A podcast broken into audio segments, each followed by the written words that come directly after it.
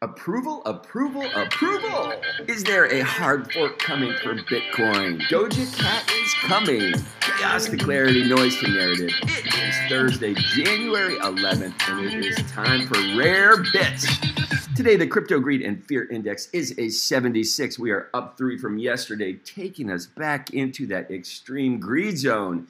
NFT sentiment remains cold at 30 degrees, though we are up one degree from yesterday. Top crypto search term for the normies is Solidus. Once again, call sign AI Tech. We've called it out two days in a row now. It is up 148% on the seven day. It is worth taking a look. Top NFT search term for the normies is Crypto Zoo. Basically, earlier in the week, those same people were searching for Egg NFT.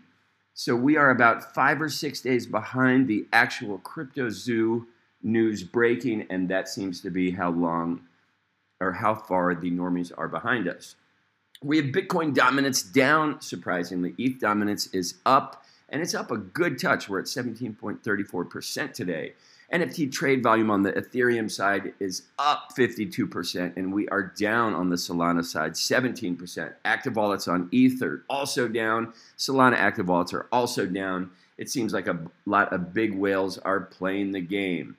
In Bitcoin land, we have core devs. They are planning on Bitcoin Core version 27, aiming to block ordinals. What? Debate ensues in the community. Supporters are considering a hard fork to solve this problem. It'll be interesting to see where this goes. We have Ethereum's Vitalik Buterin suggest a 33% gas limit increase to address rising fees. More gas is not the answer. I will tell you that today. Meta collaborates with Doja Cat to bring a VR concert into the Meta Horizon World's Music Valley. All this is happening on January 20th. And X, formerly known as Twitter, has quietly removed NFT profile pictures for paying subscribers. Actually, what they removed is the hexagon, which proved that you were the owner of the NFT. It's going to be interesting to see how this plays out, as there are a lot of scammers in the space, and they try and take advantage of utilizing pictures that do not belong to them, stating to people that they have more money than they do.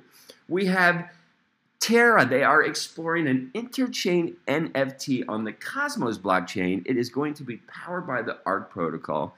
They are trying to remove the walls between all of the chains. It is really interesting to see how this is going to play out. We have Oasis, they are integrating with DappRadar.